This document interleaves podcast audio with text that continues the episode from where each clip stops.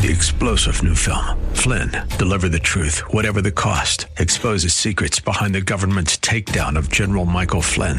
Flynn knew what the intel world had been up to. He ordered the first audit of the use of contractors. This set off alarm bells. He told the truth. He was the most dangerous person for Donald Trump to hire. They had to get rid of Flynn. Flynn, deliver the truth, whatever the cost. Available now. Watch it today. Go to salemnow.com. Salemnow.com. This is David Davenport of the Hoover Institution for Townhall.com. Some say authoritarian governments are better able to manage a crisis like coronavirus than a democracy, but I say not so fast. The founders wisely provided for emergency powers when needed, and both the president and governors have used these.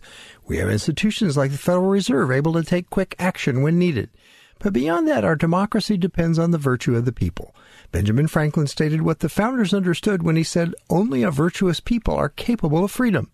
The jury is still out on whether people get this. We still have far too many people, especially young people, out and about, ignoring social distancing. People are still hoarding sanitizer, masks, and toilet paper.